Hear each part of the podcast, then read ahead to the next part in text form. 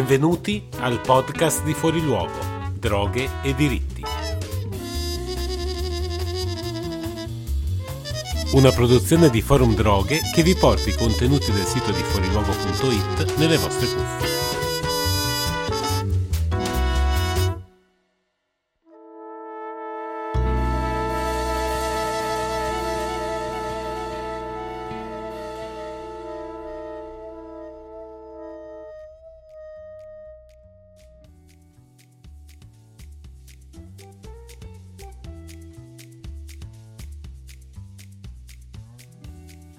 Bentrovati, io sono Leonardo Fiorentini e in questo 36 episodio del podcast di Fuori Luogo vi faremo ascoltare l'aperitivo letterario organizzato dal CNCA a Roma lo scorso 14 novembre, alla città dell'altra economia.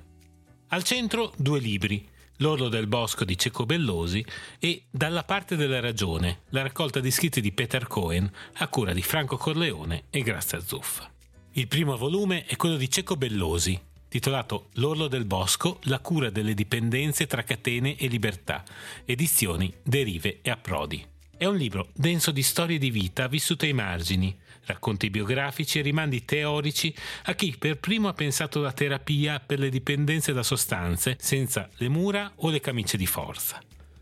La droga è tornata come una grande questione sociale, attraversa ceti e classi integrati ed esclusi alla ricerca performante della cocaina, illusoria degli psicofarmici, lenitiva dell'eroina, straneante del crack, consolatoria della bottiglia triste e solitaria.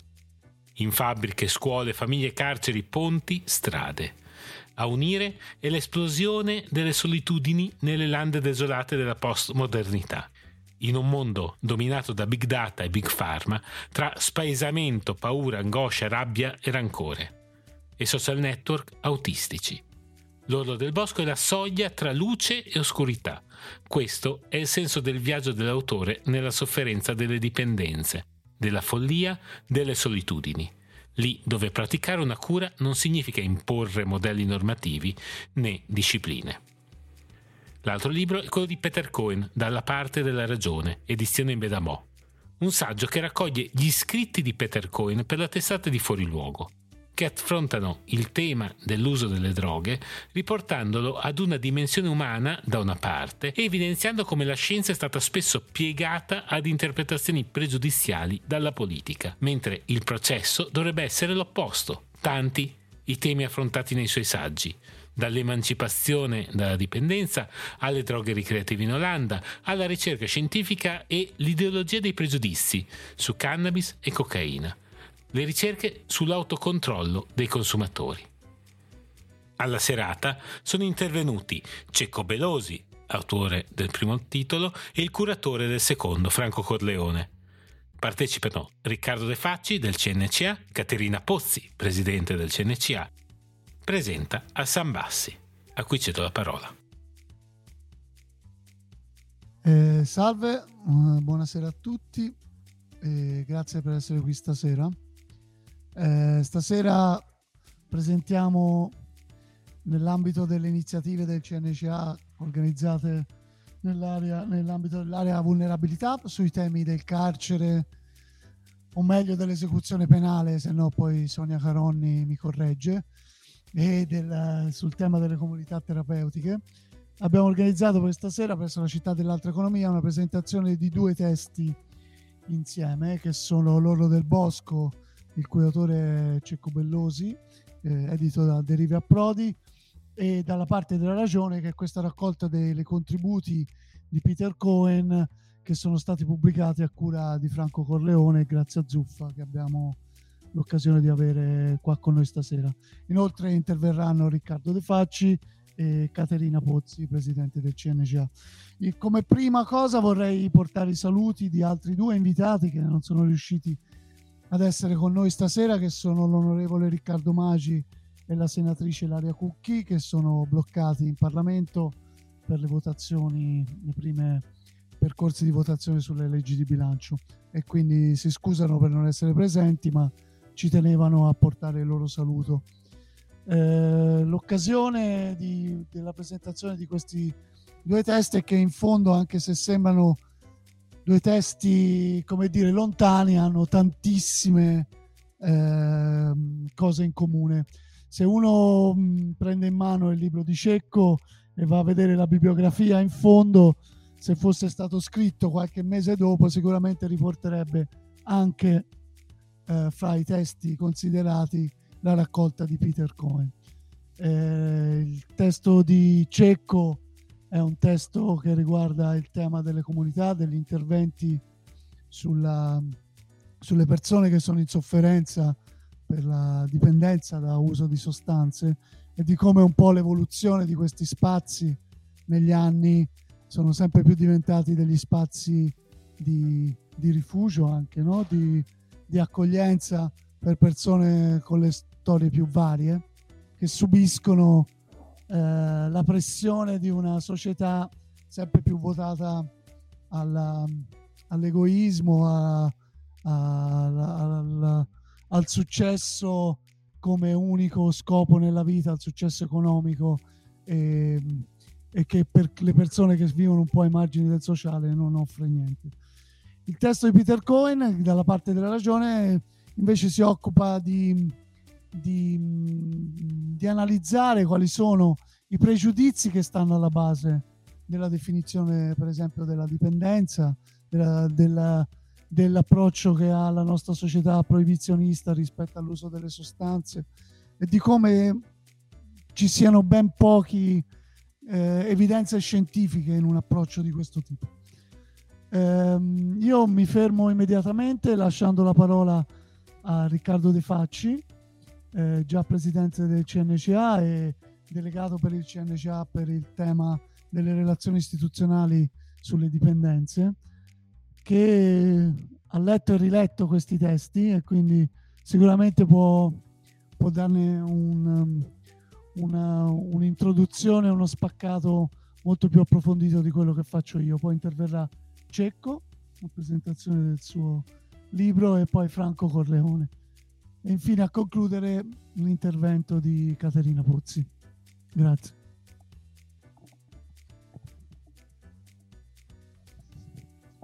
Resistete se proviamo a trattenerli e provando a fare delle domande un, un paio di giri, non di più.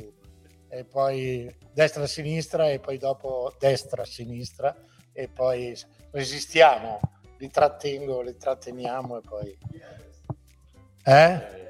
Alla mia destra Franco Corleone alla mia sinistra Cecco Bellorgi, poi voi al contrario, per cui... io sono fermo da decenni, però adesso mi trovo estremista, so che è successo. Allora, ehm, stiamo, siamo in un gruppo di persone che questi temi li affrontano e credo da, da sempre, oggi ne abbiamo parlato in questo momento di lavoro, e non è casuale la presenza di Franco e di Cecco qui, perché eh, leggendo i due testi probabilmente ci aiutano a, e domani lo riprenderemo nel lavoro sul tema della cura, io non dico più tossicodipendenza, anche perché il prossimo tossicodipendenza da eroina o noi obessimo li mettiamo in bacheca più che trattarli e curarli, ma perché ormai è un fenomeno estremamente complesso. E mi sembra che i due libri, quello curato da Franco Colleone Grazia, raccolgono più di 20 anni, 25 anni circa, di riflessioni e letture dei fenomeni da Pater di Peter, che è sempre stato una delle persone che ci ha aiutato a ridimensionare un po' un mondo che altrimenti viene sempre trattato con la logica dell'emergenza, dell'allarme. Abbiamo avuto la, la, l'emergenza eroina su cui si sono fatte le leggi, poi era l'emergenza ecstasy, anni 90, poi quello della cocaina, adesso delle NPS. Peter ci ha sempre, credo sia per me che per Cecco, per altri, ci ha sempre aiutato a rapportare il tema del consumo, dell'abuso, del, di un uso problematico all'interno di un processo che è il tema della modernità. il tema dell'evoluzione sociale. In un testo molto famoso qualcuno dice no drugs, no future, cioè non è possibile pensare quasi più la società senza delle forme legali o illegali di, ad, di addizione che ci permettano di reggere questo tipo di situazioni. Mai come adesso, in cui quello che ci si presenta non è più un fenomeno unico, è un grande drugstore in cui ognuno, se vuole, legalmente o, illega- o con sostanze illegali o senza sostanze, può trovare qualcosa che lo fa stare meglio, che gli fa vivere la quotidianità. Adesso abbiamo, e ne potremo discutere, ma non ne discuteremo oggi, tutto il tema del gioco d'azzardo, delle nuove sostanze. Però io credo, e do, faccio la prima domanda, vorrei farne un paio, sia a Cecco che a Franco, come voi, perché il libro di Cecco è un libro di racconti di persone, è come guardare negli occhi le persone al di là del problema che presentano per le quali le abbiamo incontrate. Che cosa ci racconta quella difficoltà, quella richiesta di aiuto? Quasi come leggere il nostro ruolo, il ruolo che Cecco ha avuto nella cooperativa Il Gabbiano con le comunità, non la cura della persona, ma il care, la presa in, in, in relazione con la persona complessivamente. E allora il racconto di Cecco ci racconta facce diverse, percorsi diversi.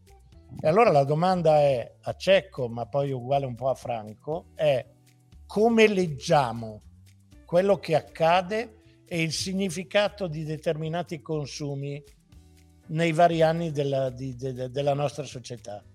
È così costitutivo? Potremmo farne senza? Poi la seconda, ve lo dico già, è un po' più politica.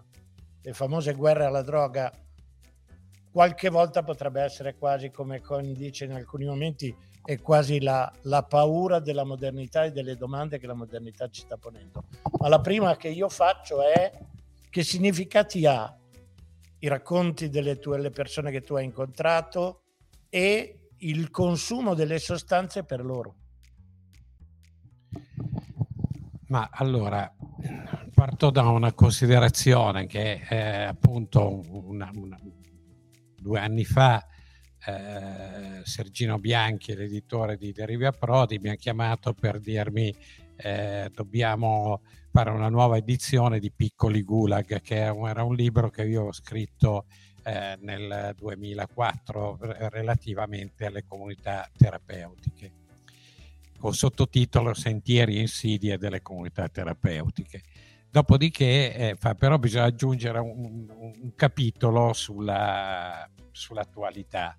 Eh, io ho detto va bene, comincio a scrivere e mi rendo conto che parlo di un altro mondo, sto parlando di un altro mondo, dopo vent'anni. Eh, e quindi 2004. 2004 però era una sintesi degli anni precedenti e quindi raccoglieva tutto il periodo, diciamo così, della pandemia dell'AIDS gli anni 90 fondamentalmente, gli anni 80 e anni 90, con anche l'apertura delle case alloggio e l'eroina, perché allora c'era una forma eh, di dipendenza eh, ed era quella dell'eroina. Spesso i, gli eroinomani non, non avevano mai usato nessun'altra sostanza cioè tutta la, la balla che la, la, la, cannabis è il primo gradino, no? cioè così via. Molti eh, cioè proprio disdegnavano la, cannabis. Poi ex post si può dire una, una parte di quegli eroinomani è, è, è, come dire, è andata verso l'alcol come succedaneo no? Dico del, dell'eroina, a volte anche verso il gioco d'azzardo, che è una cosa da non eh, sottovalutare, ma era quella cosa, quasi come fosse una comunità da una parte, la comunità dei tossicomani, che spesso stavano davanti ai CERT come fossero appunto una tribù. Non si nascondevano. Io mi ricordo che andavo, allora avevamo la, la casa alloggio per persone malate di AIDS insieme a una comunità di reinserimento annesso sul lago di Como, andavo a fare il carico di metadone al, eh, andavo a fare il carico di metadone il, mi pare il venerdì mattina e uscivo con uno scatolone di metadone e per fortuna mi conoscevano tutti, però eh, stavo attento che qualcuno mi, non mi desse una, una, legnata in testa e mi portasse via, no, dico questo, questo metadone. Sì, esatto. E così come, eh, e qui entro già nel campo di, del libro eh, della raccolta di scritti di Peter Cohen, poi dopo racconterò un aneddoto, ma dopo, eh, su Peter, e eh, la riduzione del danno allora era principalmente sull'AIDS. Noi la prima, eh, la prima eh, ehm, unità mobile che abbiamo aperto a Como con la Lila era proprio di eh, prevenzione no, dico, nei confronti dell'AIDS. E anche lì c'era questo aspetto di vivere la riduzione del danno come una forma di relazione, come una forma di eh, eh, legame, no? Dico, con le persone che venivano sì a prendere le siringhe, i preservativi e così via, ma allo stesso tempo eh, venivano a stabilire delle relazioni. Quindi eh, se quel libro parlava degli anni 90 fondamentalmente, Oggi noi parliamo di una società e quindi anche delle sostanze nella società, perché è vero che nella, nella storia dell'uomo l'uomo ha sempre avuto un rapporto, l'uomo inteso come genere, eh, cioè come genere umano, eh, ha sempre avuto un rapporto con le sostanze con le sostanze stupefacenti o comunque eh, eh, alteranti o comunque ed è sempre stato un eh, rapporto alla ricerca da una parte del piacere e dall'altra parte della fuga del dolore, no? perché ci sono sempre state queste due polarità nella storia umana di millenni. No? Cioè, dopodiché però è vero che ogni volta ha conosciuto delle declinazioni diverse, mm, anche rispetto all'alcol proibito in certe situazioni, poi no, poi dopo di nuovo consideriamo, noi siamo in una, una delle nostre comunità sta a fianco di un'abbazia, i, i, nostri proprietari sono questi monaci, questi monaci nel Cinquecento eh, producevano questo, lo producono tuttora, eh, questo tra virgolette elisir che è un, un un liquore a 96 gradi, a 96 gradi, cioè della serie che o tu lo prendi con un eh, eh cioè, con una col contagocce su uno zuccherino o altrimenti eh, come dire ci lasci le penne. Per cui eh, per dire come nella storia no, ci sono state diverse evoluzioni. Oggi, per venire all'oggi, credo che noi eh, siamo entrati in una società che da una parte è dominata da big data, cioè quindi dal capitalismo digitale, che detta i tempi, detta i linguaggi, detta le solitudini, perché eh, questo mondo è un mondo ormai fatto di solitudini imposte, no? cioè, rispetto eh, al, al, mondo di relazioni che ad esempio il capitalismo tradizionale industriale con la fabbrica era il contrario. No?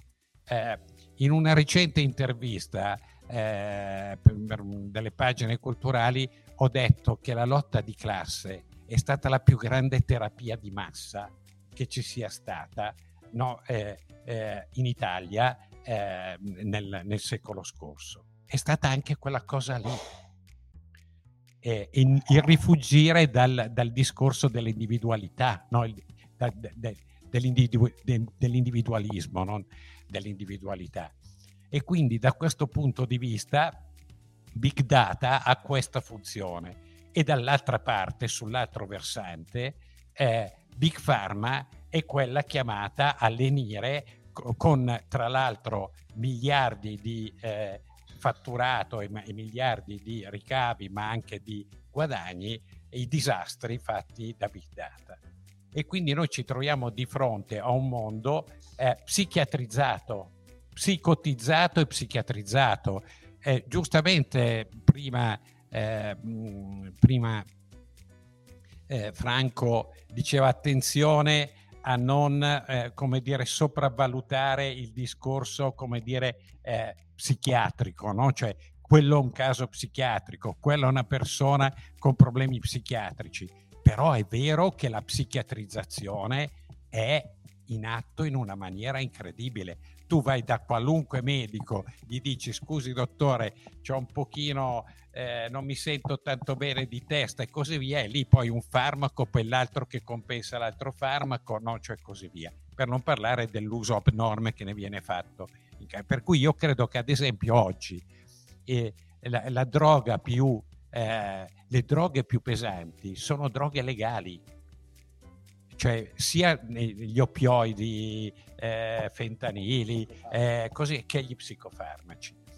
E, e, quindi noi abbiamo a che fare, abbiamo a che fare con le sofferenze e abbiamo a che fare anche con molte persone che sono dentro le derive sociali della società. Per cui eh, è, è, vero che la sofferenza individuale non sempre è sofferenza sociale, ma la sofferenza sociale è sempre anche sofferenza individuale. E quindi noi dobbiamo batterci per i diritti essenziali che sono la casa, il lavoro, il reddito, me piace eh, di più dire, il, il, il, reddito e la salute, cioè il, proprio la salute in, in, in cui eh, il benessere no? Dico, della, della, persona. E a questo noi dobbiamo lavorare in tutte le attività che svolgiamo, nei territori, nelle comunità. Cioè noi non possiamo dire a una persona che viene in comunità il problema della casa non è un problema nostro. È, è un problema nostro, e come se lo è anche perché i servizi latitano i servizi che dovrebbero fare questo e ti arrivano persone che hanno diritto alla casa ma non ce l'hanno perché nessuno si è mai occupato di loro. Quindi questa è la sostanziale differenza, una delle differenze, una delle grandi differenze con, eh, con, con il passato. Adesso Franco, permettete perché c'era un terzo libro che avevamo pensato di presentare oggi che era Eroina di Vanessa. Ciao, che è venuta e la volevo salutare perché dovevamo scegliere. Quindi... Franco, quanto Peters ha fatto di letture in questi anni su questo film?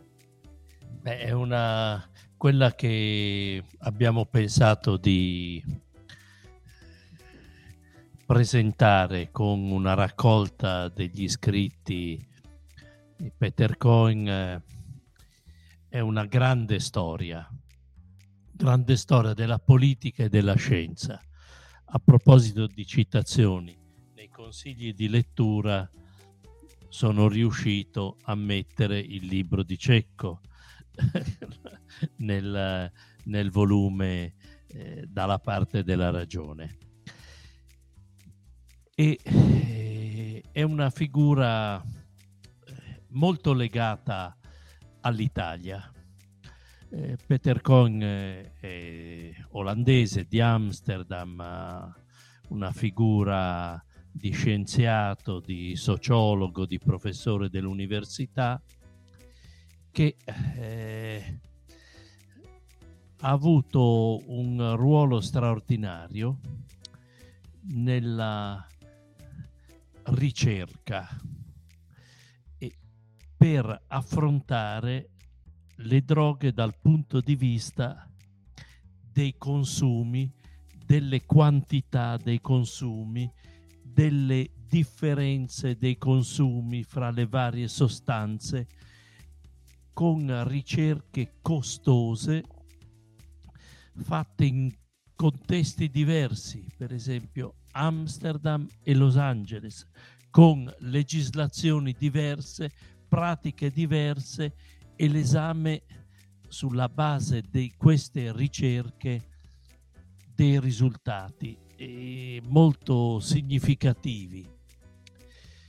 Noi nell'introduzione, grazie a Zuffa io, diciamo che Peter Cohen è contemporaneamente un politico e un militante e in Italia ha trovato negli anni un luogo molto piacevole per lui, dalle amicizie e conoscenze con uh, Ciotti, soprattutto con Don Gallo e con uh, i centri sociali, il movimento quando c'era, da Mestre a Milano, eh, il Leoncavallo, i centri sociali, ha frequentato tutti i luoghi, le università in Italia, ha frequentato il nostro mondo con piacere, soprattutto a tavola, a, stando assieme eh, per gustare i piatti, il buon bere e in quel contesto riflettere e pensare. Pensatore assai originale perché ci sono delle cose che nel libro di Cecco è una marcord, se così si può dire, della disperazione anche. Cecco riesce a insomma, non in questo libro, anche se in questo libro ci sono degli accenni, però per esempio a tutta la tragedia storica di epopea della resistenza e gli eroi veri e quelli sepolti dalla memoria, insomma, quindi una, eh, racconti straordinari non solo in questo libro, eh, il suo amore per i curdi, tutto bello. E ci sono questo, nel suo libro delle cose che mi piace mettere assieme rispetto al libro di Cohen. Cohen è un laico, assoluto e razionalista. Lui per quanto riguarda le droghe parte dai numeri, non da interpretazioni filosofiche e vede quali sono i numeri dei consumi e quali sono i consumi che rappresentano un dato di normalità perché i controlli anche dell'individuo funzionano. In Olanda, se uno va nei centri per eh, i consumatori, eccetera, non vengono definiti tossicodipendenti, ma i clienti. La logica in uh, Olanda è che se va a chiedere eh, aiuto, eccetera, è un cliente. È una di- in Olanda le comunità non sono così presenti come sono state in Italia. Infatti una volta Peter Cohen doveva andare a un convegno di comunità a Vienna e mi chiedeva ma come devo atteggiarmi perché io ritengo che siano una cosa insensata. e quindi il molto divertente anche ci sono alcuni punti eh, secondo me importanti. È il problema della dipendenza. Peter Cohen contesta la demonizzazione della dipendenza da sostanze.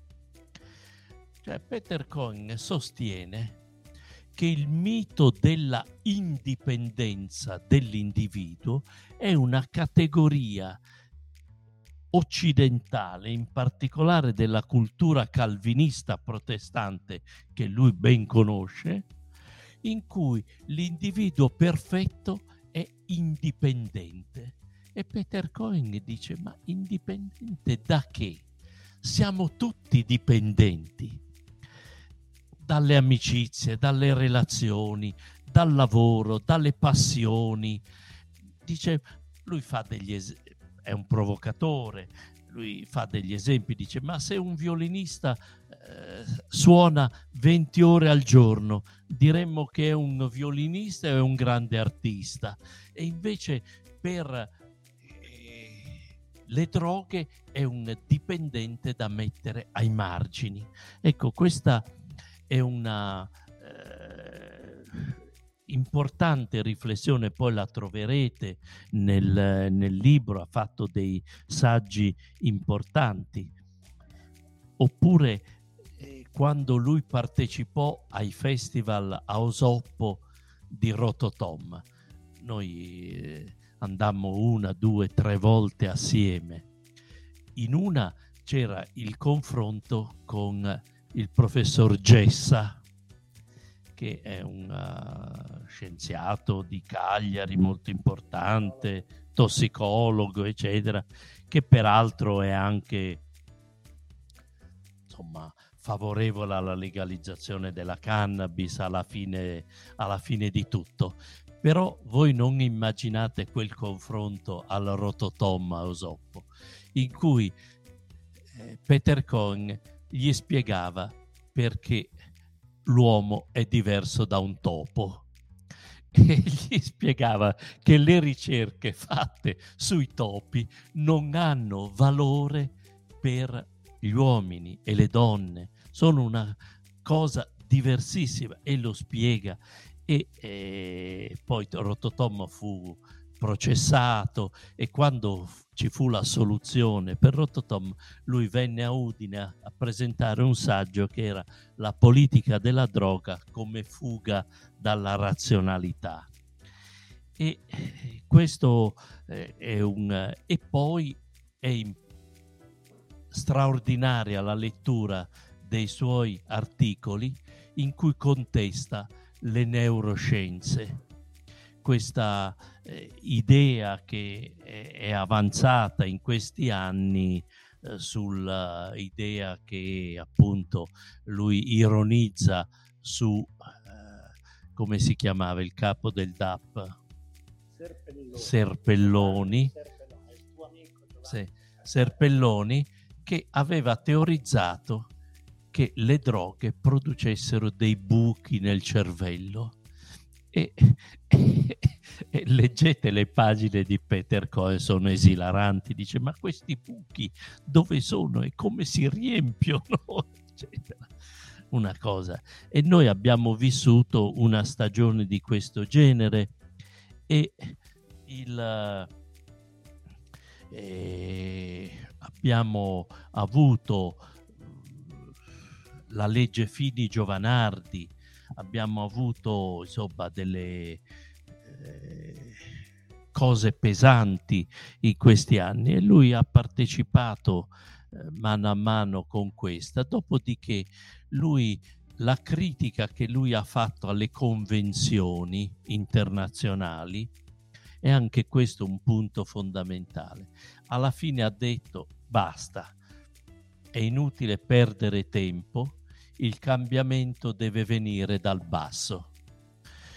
Le, eh, proprio ha detto, ha fatto questi titoli anche straordinari, la caduta del dogma, e, ha spiegato come eh, l'ONU era una centrale, insomma, di un proibizionismo devastante. E ha detto a Vienna si svolgono solo rituali inutili, c'è altro da fare. E proponeva questa via dal basso. E devo dire che alla fine ha avuto, credo, ragione perché se il cambiamento c'è stato nel mondo è venuto dal basso mantenendo le convenzioni, cioè facendole deperire se non morire. E il cambiamento è venuto con il referendum negli stati eh, dell'America del Nord, con le scelte fatte dall'Uruguay, dal Canada e via così. Un cambiamento dal basso, non facendo una battaglia destinata a non sortire effetto alle convenzioni perché è stato creato un meccanismo per cui quelle convenzioni non si possono cambiare. Si può solo denunciarle, uscire dal sistema, ma le convenzioni non sono. Tant'è che se ne siamo alla terza convenzione, cioè si sommano ma mai si tolgono. Ma insomma, questo, questo vota anche per, eh, grazie a Zuffa, per me un po' una storia di fuori luogo che è durata tanti anni, ha rappresentato un punto di riferimento molto, molto importante di cultura e di diversità rispetto al mondo. Questo libro è dedicato, il primo pezzo di Peter Cohen è dedicato a Giancarlo Arnao, una figura eh, che non si può dimenticare perché anche lui ha creato una contestazione forte di tutti i luoghi comuni. Eh, voglio solo dire due cose che ho trovato nel, come non autocritica, ma insomma come idea di un passaggio di ubriacatura ideologica vissuta anche da Cecco, cioè il fatto che la sinistra rivoluzionaria pensasse di poter contestare l'uso di tutte le droghe, per cui poi per fortuna, eh, non so, chi è Gianfranco Manfredi che diceva assieme a, no, si colpisce l'uno e l'altro, eccetera. E, e io ricordo allora, in quell'età, io ero radicale e noi eravamo soli a difendere invece una concezione che non negava poi anche la disperazione, perché le sedi radicali erano piene di questi ragazzi. Le marce antimilitariste da, eh, da Milano ad Aviano, eccetera, a Vicenza, erano anche fatte con queste persone che trovavano una terapia nel... Ebbene, eh, quindi abbiamo... Eh, però una cosa, io se devo dire un titolo bello, un pezzo bello su Fuori Luogo è quello di... come si chiamava? Bentivogli, che scrisse un pezzo meraviglioso per favore legalizzatela. Bentivogli poi è morto, credo vicino...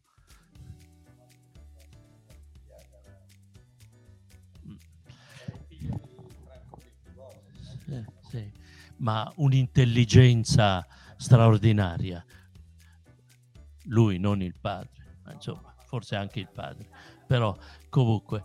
E, e, e scrisse, le, è da leggere quel pezzo su Fuori Luogo, per favore legalizzatela, scritto poco prima, credo, della tragedia.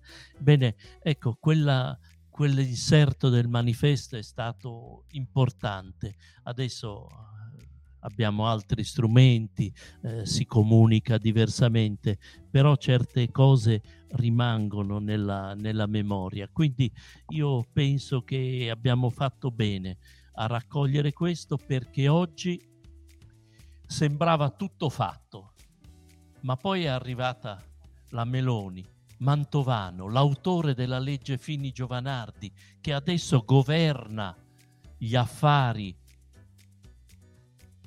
del Dipartimento Antidroga e quindi questo libro non è una memoria, ma è uno strumento per l'oggi e per il domani. Ti sei preso un po' di spazio, le tue domande, le due domande le hai già fatte. Adesso però volevo chiedere, e poi diamo la parola a Caterina, ma volevo chiedere a Cecco l'altro pezzo. L'altro pezzo a Cecco, che era per la tua storia, Franco ne ha già raccontato un bel pezzo, ma è se forse avessimo guardato di più, come tu fai nei tuoi racconti, le persone nella loro storia. Avessimo guardato non con gli occhi del buco della serratura della tossicodipendenza e della clinica, se avessimo ragionato non in una logica emergenziale, cosa quale pensi potrebbe essere o avrebbe potuto essere la prospettiva politica? Ma a, a parte che eh, la prima risposta a questa domanda è proprio quell'articolo eh, di Bentivogli. Lui era in carcere a Padova, aveva voluto venire in comunità da noi eh, proprio per l'impostazione della nostra comunità, anche per l'impostazione politica. Ma lui aveva questa posizione radicale no, dico, rispetto alle, alla legalizzazione dell'eroina, non della, come si chiama? della canapa. E, eh, e poi è successa quella cosa eh, che grazie alla non legalizzazione eh, gli è costata la vita perché poi è andato via dalla comunità, non si faceva da oltre un anno, un anno e mezzo e alla, alla prima eh, dose è morto di, di, è, è, morto di overdose. Cioè per dire quanto no, dico, l'attenzione alle persone sia importante.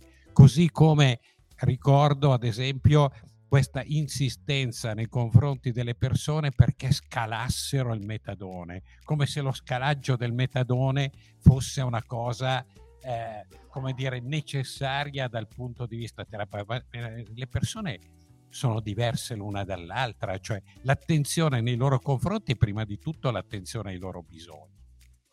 Allora è chiaro che eh, se noi abbiamo un'impostazione ideologica, e qui mi rifaccio al...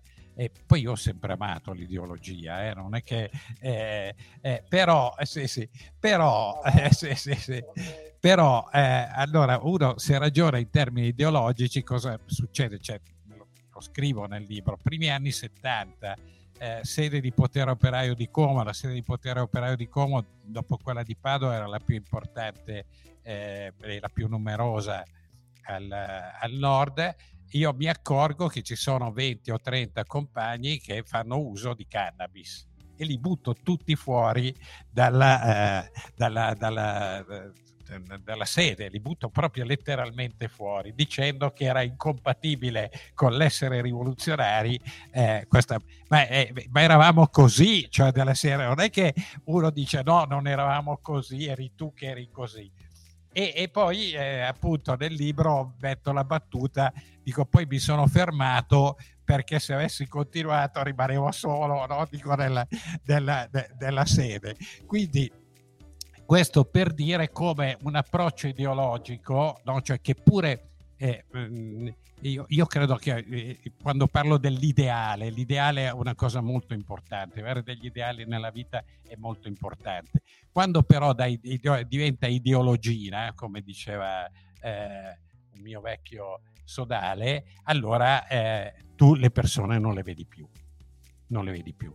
Allora il discorso invece di vedere le persone è fondamentale e anche dentro questo è fondamentale capire alcuni passaggi rispetto alle leggi, rispetto alla riduzione del danno, rispetto a, a, a ehm, come dire, alle, alle, alle sostanze. Faccio solo questo esempio. Ricordo eh, il primo incontro che io ho avuto con Peter Cohen, che l'ho fatto saltare sulla sedia in questo eh, convegno a Torino organizzato da, da, Susanna Ronconi e in cui ho esordito dicendo che la, la riduzione del danno nei primi anni 90 era una politica di destra eh, eh ma, e, e lui è saltato sulla sedia. Ma io ci credevo e credo che ci fosse una motivazione in questo, nel senso che comunque è una delle due letture della riduzione del danno, è quella della riduzione del danno come anche riduzione appunto dei consumi come controllo sociale, cioè perché ricordiamoci eh, venivano citate le esperienze della polizia di New York che spostava le, le, i, i luoghi dello spaccio da una parte all'altra della città come forma di controllo sociale. ma che e poi era invece però l'aggiunta dopo la provocazione, la riduzione del danno nell'esperienza che stavamo facendo era una grande scuola di relazioni sociali, perché tu, di relazioni umane, perché tu conoscevi le persone. Tu conoscevi le persone, avevi a che fare con i loro desideri, con i loro bisogni, con le loro domande, con il loro bisogno di socialità. Cioè non era vero che avevano bisogno di stare da soli. Perlomeno non, lo, no, cioè non, era, vero, cioè non era vero per tutti. Allora, eh, da questo punto di vista, eh, stare attenti alle persone è il primo passo verso eh, appunto anche una dimensione politica. Noi non dobbiamo essere favorevoli alla legalizzazione della cannabis perché ci crediamo dal punto di vista ideologico, ma perché le persone che ne fanno uso, molte delle persone, eh, perché poi non è vero che la canapa fa bene a tutti, ad esempio noi abbiamo visto delle situazioni nelle quali la canapa interferendo con delle eh, terapie eh, farmacologiche, come dire, mm, aveva degli effetti non positivi. Però è vero che la canapa è considerata un momento, cioè come mh, mm, sia nella versione CBD che nella versione invece THC, eh, è considerata una sostanza, non, il termine leggera non, non ha senso, rilassante. Allora, è meglio, eh, come dire, eh, con, consumare in qualunque modo, come tisana, come, eh, come fumandola, noce e così via, la canapa o è meglio prendere queste maledette pasticche eh, eh, determinate dalla, dalla, chimica? Allora questo vuol dire però assumere una posizione politica a partire dalle esperienze concrete. Cioè non so se certo, eh, certo. riesco a rendere l'idea. Le esperienze concrete ci dicono questo e non solo il fatto che ormai in mezzo mondo la canapa è legalizzata, ma che ha questo tipo di valore. E io dico, noi l'abbiamo visto anche nella nostra piccola esperienza, coltivando per tre anni la canapa, che con i consigli di quel signore lì, eh, all'interno eh, di un campo di una nostra comunità e producendo CBD. Poi eh, al momento abbiamo interrotto perché i problemi erano di più del... ma con l'idea una volta chiarite alcune cose, di eh, riprenderla, no? Dico, questo tipo di produzione. E abbiamo visto che i nostri ospiti che facevano uso di CBD, come appunto eh, sostanza rilassante, cioè eh, invece di prendere il, il Tavor si, si prendevano un po' di CBD, stavano molto meglio. E allora, però, il problema è che il Tavor viene prodotto dalle, dalle, dalle, dalle, multinazionali farmaceutiche, il CBD può essere prodotto dai contadini, no? E anche questo è una scelta che poi diventa politica. E allora io sono passato, per chiudere il cerchio, da una posizione, pur essendo uno a cui non, non gliene è mai fregato niente eh, sul piano personale della canapa, l'unica volta che, che, ho, che, ho, che ho, fumato una, una, in un carcere speciale eh, e poi mi sono messo a parlare con, con gli stipetti ho detto no no meglio il tavernello no? cioè, quindi che allora però siamo arrivati a, a dei punti siamo arrivati a dei punti di eh, ehm, come dire bigottismo repressivo che è incredibile. Eh, cioè, in carcere, si diceva prima, è stato tolto il vino, è stato tolto il vino con la scusa che era fonte di eh, risse, noce e così via, ma quando mai mezzo litro di vino al giorno? Era un, un effetto, come dire, eh, lenitivo, diciamo così, dentro, dentro, dentro la, eh, il carcere ma lo stesso vale per, per la canapa. Chiudo con questo esempio per capire le persone, ma anche c- come si sviluppa e come anche noi subiamo queste torsioni. Vent'anni fa, 22 anni fa, noi avevamo in comunità quest'uomo, Cosimo, che veniva da, 20, da più di vent'anni di tossicodipendenza dura da eroina. Ne portava tutti i segni, che poi i segni dell'eroina sono segni fisici, eh? non, non, sono segni, a differenza di altre sostanze, queste chimiche, eccetera, eccetera, che, che incidono poi anche sulla, sulla, sulla, sulla psiche. Eh, eh, eh, lui dopo vent'anni in comunità noi non facevamo le urine, cosa che non mi è mai piaciuta, però insomma eh, poi mi sono inventato a un certo punto che era anche una cosa a tutela della persona, perché io dico che ti sei fatto, tu dici che non ti sei fatto, vabbè facciamo le urine, vediamo. Le furbate ogni tanto eh, sono anche, come dire, dentro il nostro, dentro il nostro lavoro. Però quest'uomo dice, noi quindi non facevamo le urine sulla canapa, sulla canapa perché eh, eh nostri, le, nostre, le persone, i nostri ospiti erano, avevano una forma di dipendenza dall'eroina. Bene, lui deve andare in territoriale al CERT, cioè, e, e la magistratura di sorveglianza prevedeva il, ehm, prevedeva eh, eh, eh, anche il controllo sulla canapa. Allora, insieme alla direttrice del CERT abbiamo scritto al magistrato di sorveglianza di Varese, mi ricordo ancora, si chiamava Giaccardi, era una della scuola Margara, Zappa, Noce e così via. Gli abbiamo spiegato la situazione e lui ha detto va bene, dispongo che non venga fatto il controllo ehm, come dire, delle urine sulla canapa nei confronti di questa persona anche dopo. Questo era il mondo allora. Oggi i magistrati ti pretendono che devi fare l'esame delle urine sulla canapa, devi farlo sul, sull'alcol, devi farlo su tutto e anche con il rischio di chiudere delle persone quando invece appunto un uso saltuario eh, eh, della canapa e così via, ripeto, può far bene alle persone. Quindi sto parlando delle persone in comunità, perché il problema è che in comunità, cioè perché poi dopo ti, ti, ti scontri, e anche qui il, il, problema per cui il CBD l'abbiamo un attimo bloccato adesso, cioè ti, ti, ti scontri col fatto che tu sei in, una struttura in cui se delle persone fanno uso di sostanze illegali, comunque tu, eh, grazie alla prima alla, alla, alla Iervolino eh, Vassali e poi alla, alla Fini Giovanardi, eh, eh, entri, entri nel penale anche tu. Nel libro c'è una sì, empatia verso Vassalli, eroe della resistenza che a cui toccò firmare sì, quella legge. Sì, eh, beh, sì eh, eh, nessuno, nessuno, nessuno, è perfetto, nessuno è perfetto. Quindi non so se ho risposto alla tua domanda per, per chiudere eh, per sintetizzare, il discorso è noi partendo dall'attenzione alle persone, come dimostra eh, la, storia di Cosimo che adesso ho raccontato, possiamo arrivare a fare politica, a imporre determinate scelte.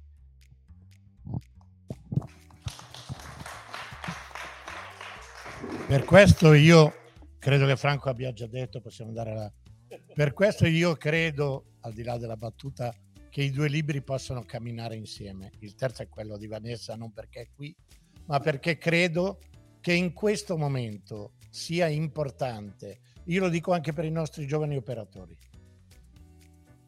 perché l'università non racconta una serie di cose, perché una serie di percorsi non lo raccontano, perché gli accreditamenti non ci permettono questo tipo di ragionamento, perché la riduzione del danno è episodica e non è strutturale allora iniziare questi tre libri, secondo me, mettono insieme il racconto delle persone, letto in una visione politica, un accompagnamento legato a un ragionamento che è quello della, di Cohen, che in questi anni ci ha dato tutta una serie di sollecitazioni, e aggiungo quello di Vanessa, ma non perché qui tanto non è, non dobbiamo, eh, ma perché ci aiutano a provare ad aprire una riflessione che altrimenti non è solo la legge che fa più danni della sostanza, ma il rischio forte è che il nostro sistema di intervento, se non cambia, e domani ne parleremo, se non cambia il nostro sistema di approccio, rischia di essere standardizzato sotto regole, metodi,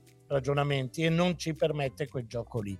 Io do la parola alla Presidente del CNCA per chiudere. Tre minuti, prometto. E, ehm, beh, ringrazio Cecco e, e, Franco e anche Riccardo, insomma, ma sei di casa, eh. siamo noi. E, ehm, per, questa, per questo momento. Eh, intanto voglio dire che è nostro compito come CNCA creare questi momenti culturali. Io davvero credo che attraverso la cultura eh, si faccia politica. Eh, dobbiamo forse essere capaci di ampliare un po' il nostro pubblico, no? Perché, perché parliamo tra di noi e ci diciamo che siamo tutti d'accordo no? su quello che, eh, che, viene detto e quindi è necessario eh, trovare altre modalità per uscire da noi. Eh, perché dall'altra è stato come dire, anche io sono un pochettino più giovane di voi, non tantissimo, ma insomma un po' più giovane, e vedere come il mondo, il mondo, parliamo di noi, parliamo dell'Italia, c'è stato un momento in cui ha, ha evoluto no? rispetto a delle riflessioni, rispetto al tema delle droghe, oggi si parlava rispetto al tema del carcere e adesso stiamo regredendo in maniera importante e tornando a quelle che, eh, che sono delle ideologie, io condivido esattamente con te Cecco che le ideologie rischiano, eh, rischiano di, di, incastrarci, ma dopo tutti questi anni noi non portiamo, eh, noi portiamo dei dati, portiamo storie, eh, racconti, come CNC abbiamo investito tanto e stiamo investendo sulla valutazione di impatto.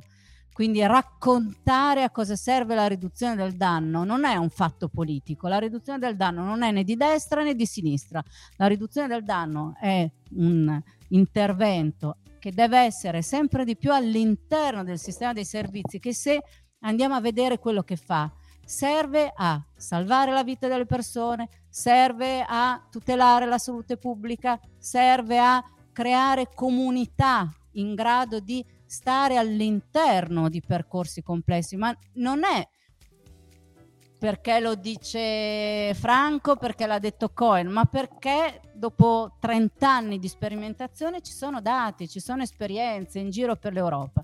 E siamo tornati alla, alla riduzione del danno come male assoluto, siamo ritornati lì, siamo ritornati a pensare alle comunità su cui domani parleremo come eh, alternative private al carcere nell'idea di questo, di questo governo.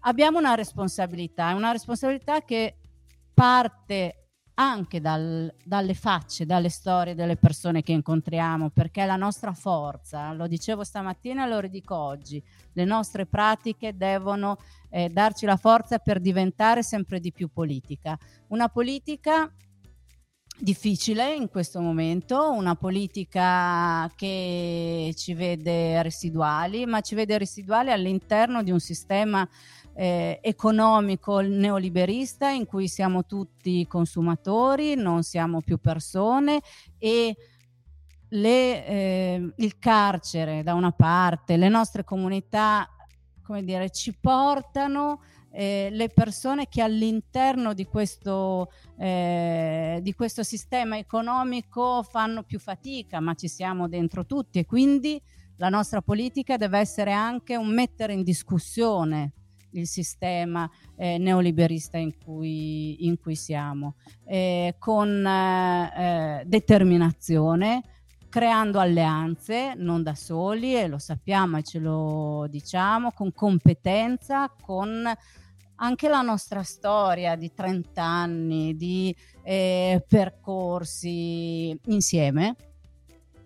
Per provare, lo dicevo stamattina, ma davvero, avendo due figli adolescenti, lo sento davvero forte a ehm, poter immaginare un mondo diverso, perché questo mondo è un mondo in cui tutti noi non stiamo così bene, è un mondo in cui eh, i giovani hanno, sono pieni di ansie perché il domani lo vedono catastrofico e, e, noi abbiamo la responsabilità, non possiamo neanche dire arrivano i giovani e, ed è vero, arrivano i giovani e speriamo che abbiano la forza di scaraventare tutto quello in, che noi abbiamo purtroppo contribuito anche a costruire, però non è neanche, neanche corretto come dire, delegare a loro. Noi abbiamo delle responsabilità, abbiamo il dovere di parlare con loro e lasciare spazio alle giovani generazioni,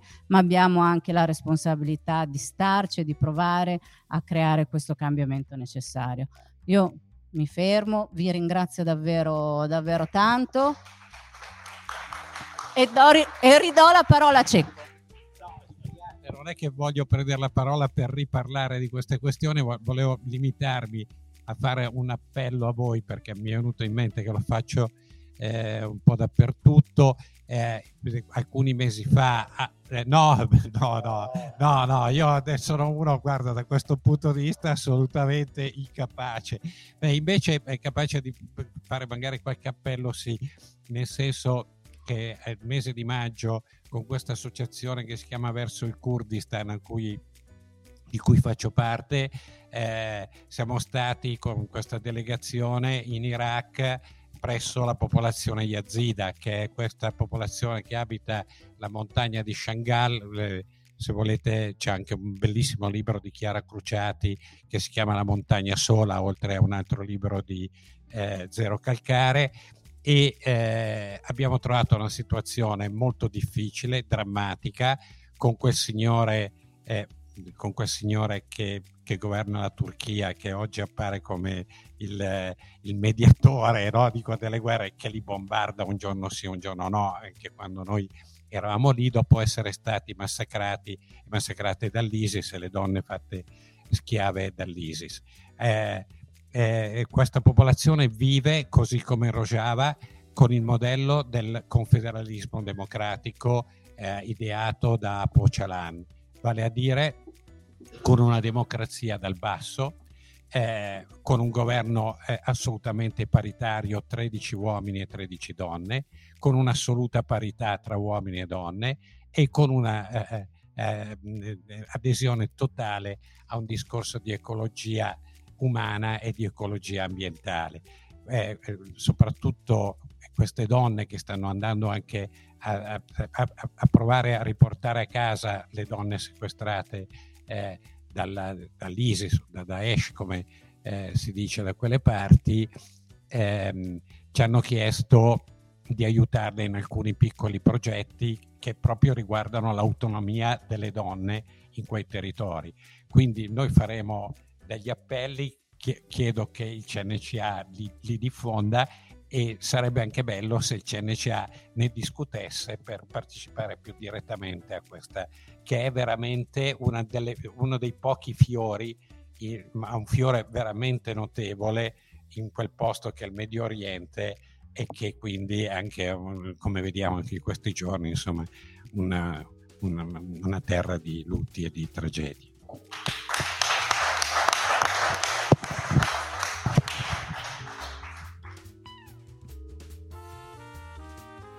Questo podcast è curato dalla redazione di Fuori Luogo. Maggiori informazioni e tutte le fonti di questa puntata sono a disposizione su fuoriluogo.it.